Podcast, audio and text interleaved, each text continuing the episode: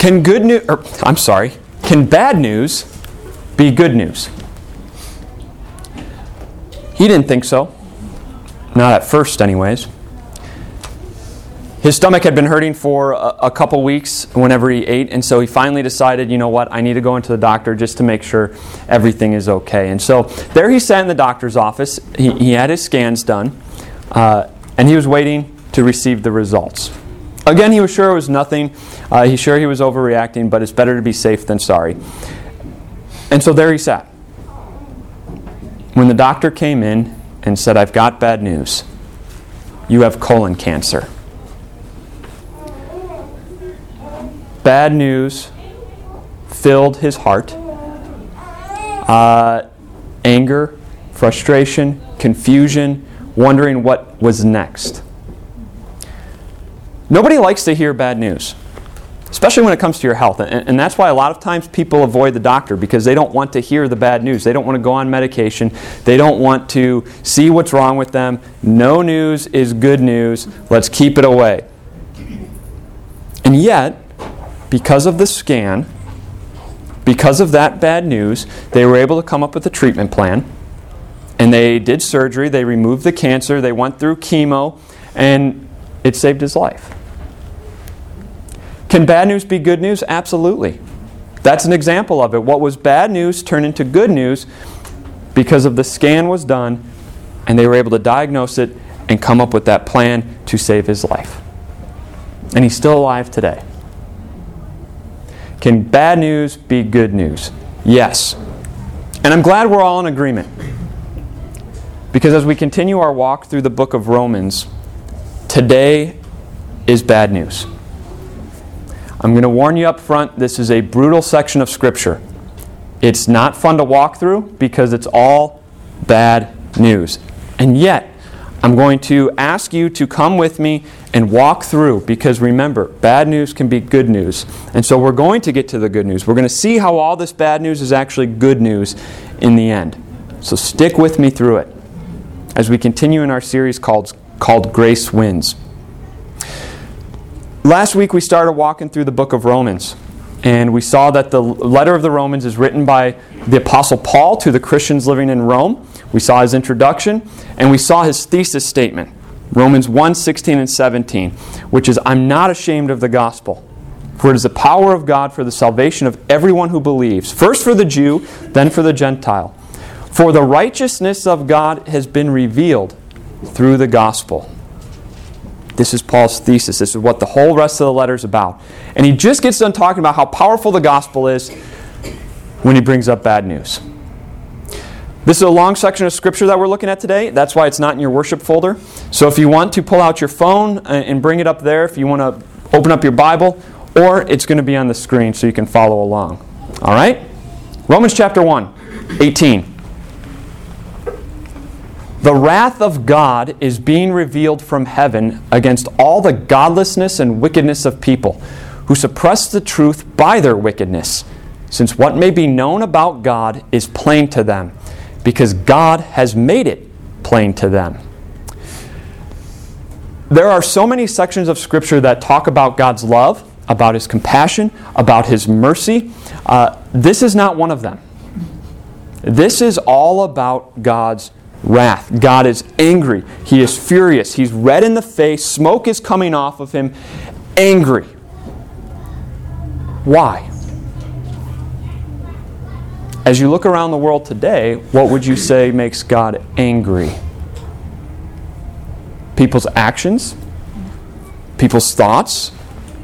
What people say? Yes. But those are really just symptoms of the real problem. And the real problem, Paul tells us, people suppress the truth by their wickedness. They suppress the truth. What makes God angry is when people know God's truth and they push it down. And they say, I don't want that. I don't want to know you, God. I don't care. And they suppress that knowledge of God. But wait a minute. Not everybody knows God. We're living in a, a, country that's becoming less and less Christian. More and more people haven't heard about the Bible. More and more people haven't heard about the God of the Bible. So they're okay, right? Paul has an answer. First, he says, Since what may be known about God is plain to them, because God has made it plain to them. How? For since the creation of the world, God's invisible qualities, his eternal power and divine nature, have been clearly seen, being understood from what has been made, so that people are without excuse. You don't have to open up the Bible to know God. God has made himself known. Maybe not fully, maybe not completely, but people know that there's a God. How? His invisible qualities, his eternal power and divine nature have been clearly seen. You look at tornadoes, you look at hurricanes, you look at the earthquakes happening in California right now. And what do you what, what can you say? Something is powerful out there. There is power in nature, and it's God's eternal power that people see. And His divine nature is clearly seen, Paul says. And not only that, but Paul says later on that people have consciences. They know right from wrong. Why? Because God has made Himself known this way. It's their moral compass that comes from God Himself. And so people are without an excuse. There's a commentator who says that, uh, that there are, there's no such thing as atheists, people who, who are without a God, people who, who don't believe in God. Uh, there are no such thing as atheists, he says. He says there are only anti theists because God has made himself known. And so if you claim to not believe in God, then it's not because God hasn't made himself known and because you don't think that there's a God out there, it's because you're against God. Because he has made himself clearly known. Paul continues For although they knew God, they neither glorified him as God nor gave thanks to him, but their thinking became futile, and their foolish hearts were darkened. Although they claimed to be wise, they became fools and exchanged the glory of the immortal God for images made to look like a mortal human being and birds and animals and reptiles. Paul says, although they knew God, God has made himself known, they knew it. They neither glorified him nor gave him thanks. What were people doing? They were saying, God, I see you in nature. You've offered an invitation to me, but no thanks. I don't want to know you. I know right from wrong, but no thanks to the right, I want to do the wrong. That's what I want. I want my pleasures, my passions, my desires, my will above yours. And they suppressed the knowledge of the truth. And what did they think they were? Although they claimed to be wise, they became fools. The Romans were looking around saying, Look at how far we have evolved. We've evolved further and much greater than our ancestors. We are far more wiser today than they were. We know how it actually is. They didn't. And what does God say about them? They became fools. They became fools. Why? Because they suppressed the knowledge of the truth. Bad news number one. Your first point for the day. Bad news number one. We lose when we suppress the truth. When we say, No thanks, God, I want to do what I want. I know who you are. I know what you say. I know what your will is, but no thanks. I'm going to do what's in my heart. The Bible says, God says, that His wrath is being revealed on people like that. But wait a minute. I don't see fire and brimstone coming down on people. I don't see lightning being struck from heaven. What do you mean God's wrath is being revealed? Where is it? Paul's going to tell us here in just a second. But before we get into it, I want, I want to remind you of the thought process here. God's wrath is being revealed. Why? People have suppressed the knowledge of the truth. Now God's wrath is being revealed. How? Paul tells us. Therefore, God gave them over. Stop. Three times in this section, we're going to see Paul say this same exact phrase. Therefore, God gave them over. You want to know what God's wrath is? It's when He looks at a human being and says, Have it your way. Have it your way. That's God's wrath. Is when God says, I'm done trying with you. You've suppressed my knowledge for too long. You've suppressed the knowledge from right from wrong for too long. Go and do what you want. Go after your passions. Go after your pleasures. Go after your desires. I'm done. That's God's wrath. At times we look around our country and we wonder how in the world have we gotten to this place? Just last week, I dropped off our, our, check to be part of the 4th of July celebration, the Independence Day Festival. And I was talking with the lady at the paper, uh, and she mentioned that one thing she, she misses that went into the papers uh, was birth announcements. And she wondered, why don't people do that anymore? I said, I'll tell you exactly why. Because the hospital tells us not to, because there's human traffickers who will look at the birth announcements and come to your house acting like they're part of the hospital to steal your baby. And she looked at me and said, How has the country gotten this bad? This is the answer right here people have suppressed the knowledge of the truth for so long, the knowledge of God for so long. They've said no thanks to God for so long. God's finally saying, Go. Go. And what are we seeing? We're seeing just how perverse the human heart is. When God stops trying with you, the perversity of the human nature, the sin that is in our hearts, comes out. And that's what we're seeing. And now Paul's going to list how this looks. So, again, thought process. Wrath of God's being revealed. Why? People are suppressing the knowledge of the truth. God's giving them over to their sinful desires. And now here comes all the symptoms of those sinful desires. Ready? God gave them over in their sinful desires of their hearts to sexual impurity for the degrading of their bodies with one another. They exchanged the truth about God for a lie and worshiped and served created things rather than the Creator, who is forever praised. Amen. Because of this, God gave them over to shameful lusts.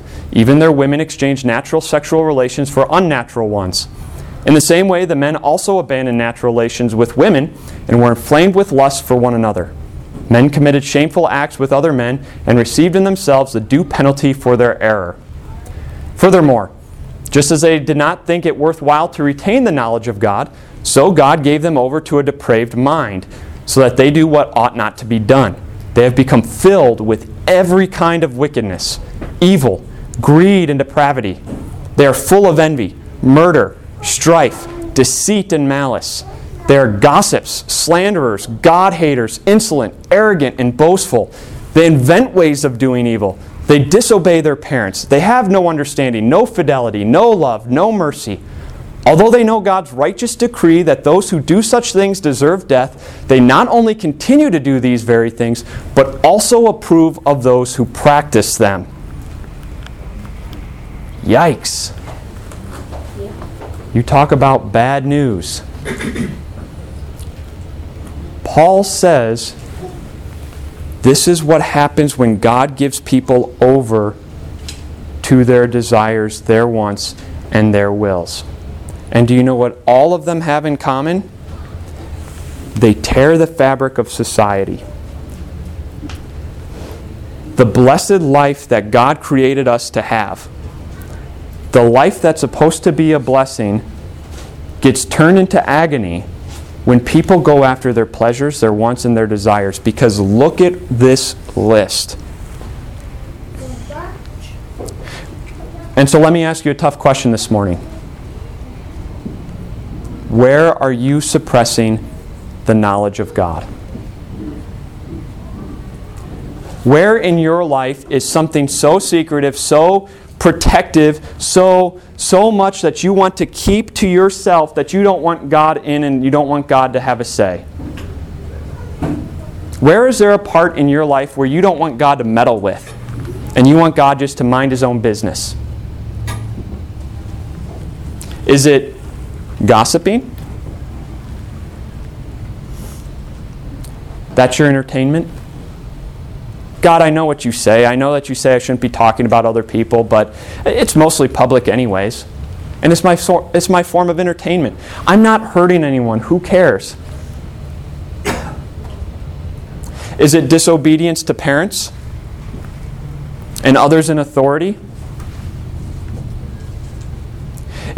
God says to obey the authority, to respect the authority, but God, you don't understand. They don't deserve my respect. They don't deserve me to obey them. They're out of touch. They don't get it. What does God say about this? if we continue to suppress the knowledge of right from wrong, God's going to hand us over and say, Have it your way. And the wrath of God is being revealed. Maybe it's not doing any of this. Uh, maybe it's not actually doing any of this. Maybe it's the very last one. Maybe it's just approving of those who practice them. Maybe you're just tolerant of the wickedness of this world. Now, let me ask you another hard question. If this describes you today, or if there's an area in your life where you have realized that you have you've kind of kept God out and you say, I don't want you to have a say, do you care? God is calling you to repentance today, to stop doing what you were doing and to turn around. Do you care? I hope so. I pray that you do. Because God's wrath is being revealed against those who suppress the knowledge of the truth. Scan number one is done. There's two more scans. You, therefore, have no excuse, you who pass judgment on someone else, for at whatever point you judge another, you are condemning yourself, because you who pass judgment do the same things. Now we know that God's judgment against those who do such things is based on truth. So when you, a mere human being, pass judgment on them and yet do the same things, do you think you will escape God's judgment? Or do you show contempt for the riches of his kindness, forbearance, and patience, not realizing that God's kindness is intended to lead you to repentance? Bad news number two we lose when we are hypocrites. We know that we're supposed to be moral and we're supposed to live up to God's expectations, that we're supposed to live by the Ten Commandments. And so, what do we do? We start to follow God's ways, and then we look out there and we see out there. And we wonder, how in the world could they do that?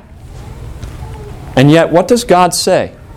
When you, a mere human being, pass judgment on them and yet do the same things, do you think you will escape God's judgment? The answer is no. No. God's wrath is poured out on this as well. And so, another tough question Where in your life are you living hypocritically?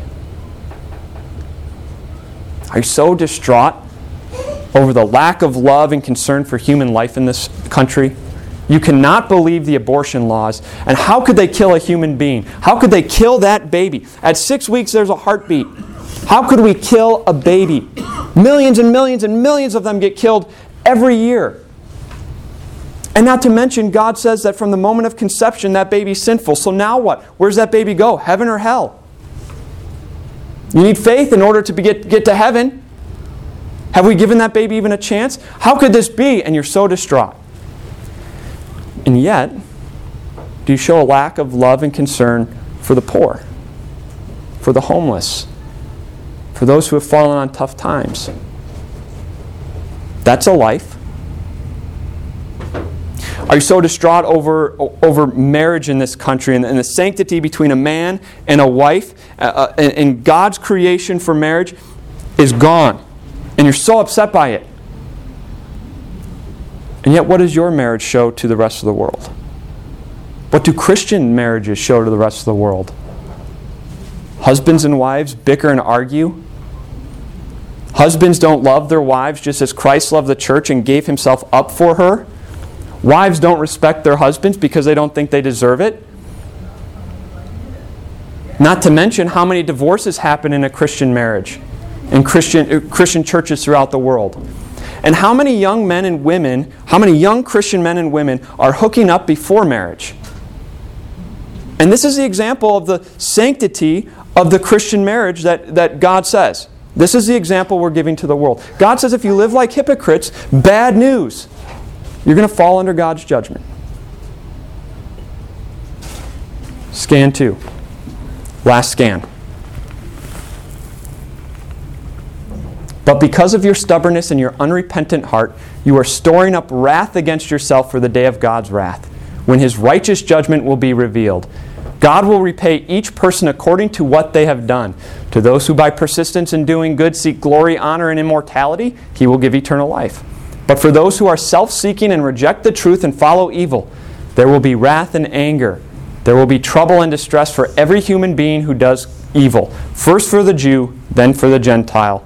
But glory, honor, and peace for everyone who does good, first for the Jew, then for the Gentile. For God does not show favoritism. Bad news number three we lose when we compare. What happens at this point when we hear all this bad news is we get to a point where we start to look around and we say, I, I need saving somehow. And so, how am I going to do it? I'm going to compare myself to that person. God, at least I'm not as bad as that person. And what, what does God say? God will repay each person according to what they have done. God says if you want to play the compare game, you compare yourself with the Ten Commandments, with God's law. That's what the comparing goes to. And when we do, we lose. This has all been incredibly bad news. This has not been fun. And when we go through these scans, one, two, and three, what do we find? We find that we're sinful. We find that it's bad news and we need help. We need a cure. And yet remember, bad news can be good news. How is this bad news good news? Because it makes us realize that we can't save ourselves. We need to look elsewhere. We need to look out. Who can save us? Who can cleanse us? Who or what can take this all away? And we know who Jesus. Now, this isn't found in this section of Scripture. This is all bad news. But remember, this was a letter to the Romans, and the, and the, Romans wouldn't have to wait seven days to hear the good news. They would just keep reading the letter. We're just picking out a section today to focus on. But I don't want to leave you on bad news because our lives, we thrive on more joy than guilt, right? And so, what's the good news? Romans 1, verse 5. Through him we received grace we look at all this bad news and we say, oh my goodness, how in the world could I ever stand before God? And yet, how? It's only through grace. Do you remember what grace is? It's God's unconditional and undeserved love. We deserve God's wrath and anger, and yet what do we get? His undeserved love. Another way I've heard it put is, is make it into an a- acronym God's riches at Christ's expense. God's riches at Christ's expense. What do you and I receive? We don't receive what we deserve. We receive God's riches instead of His wrath. Why? Because of Christ. You see, here's the good news. When we realize that we lose, grace wins. And that's your last point. That's the main point today. When we lose, grace wins. And that's how bad news is good news. Because when we lose, we turn to the only thing that we could, and it's grace. And I have a picture that I think describes it even better.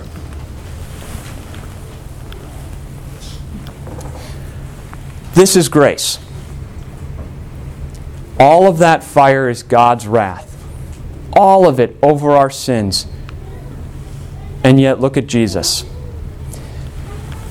Grace is the fact that our God became flesh. Grace is the fact that Jesus took all of the wrath that we deserved. He was our wrath absorbing sacrifice. He absorbed it all so that we would never, never face it. Instead, look what happens His blood covers us. And the blood of Jesus, His Son, purifies us from all sin. Though our sins were as scarlet, He has made them white as snow through the blood of Christ. Though we deserve wrath, we receive forgiveness. Though we deserve anger and justice, we receive grace and mercy and forgiveness. You see, this is why grace is so important. This is why it's important to hear the bad news, to hear the scan of our, of our souls, of our hearts. Because then we turn to grace. And when we turn to grace, we realize grace wins. Our sins are forgiven. Wrath has been held off from us because it's been absorbed by our Lord and Savior Jesus. And so here's my promise to you I will forever continue to tell you the bad news because we need to hear the bad news.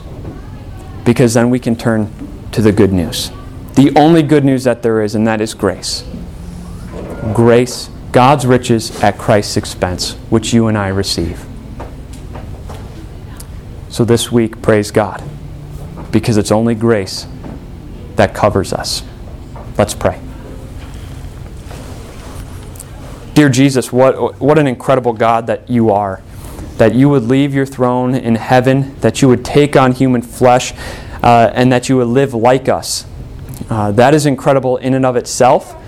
But even more incredible is that you would absorb all of the wrath of God, all of God's wrath over our sin. You absorbed it so we would never face it. Instead, you cover us with your blood so that we are whiter than snow. We are like wool in your sight, purified, completely, totally, sin taken away, forgiven, and loved by you.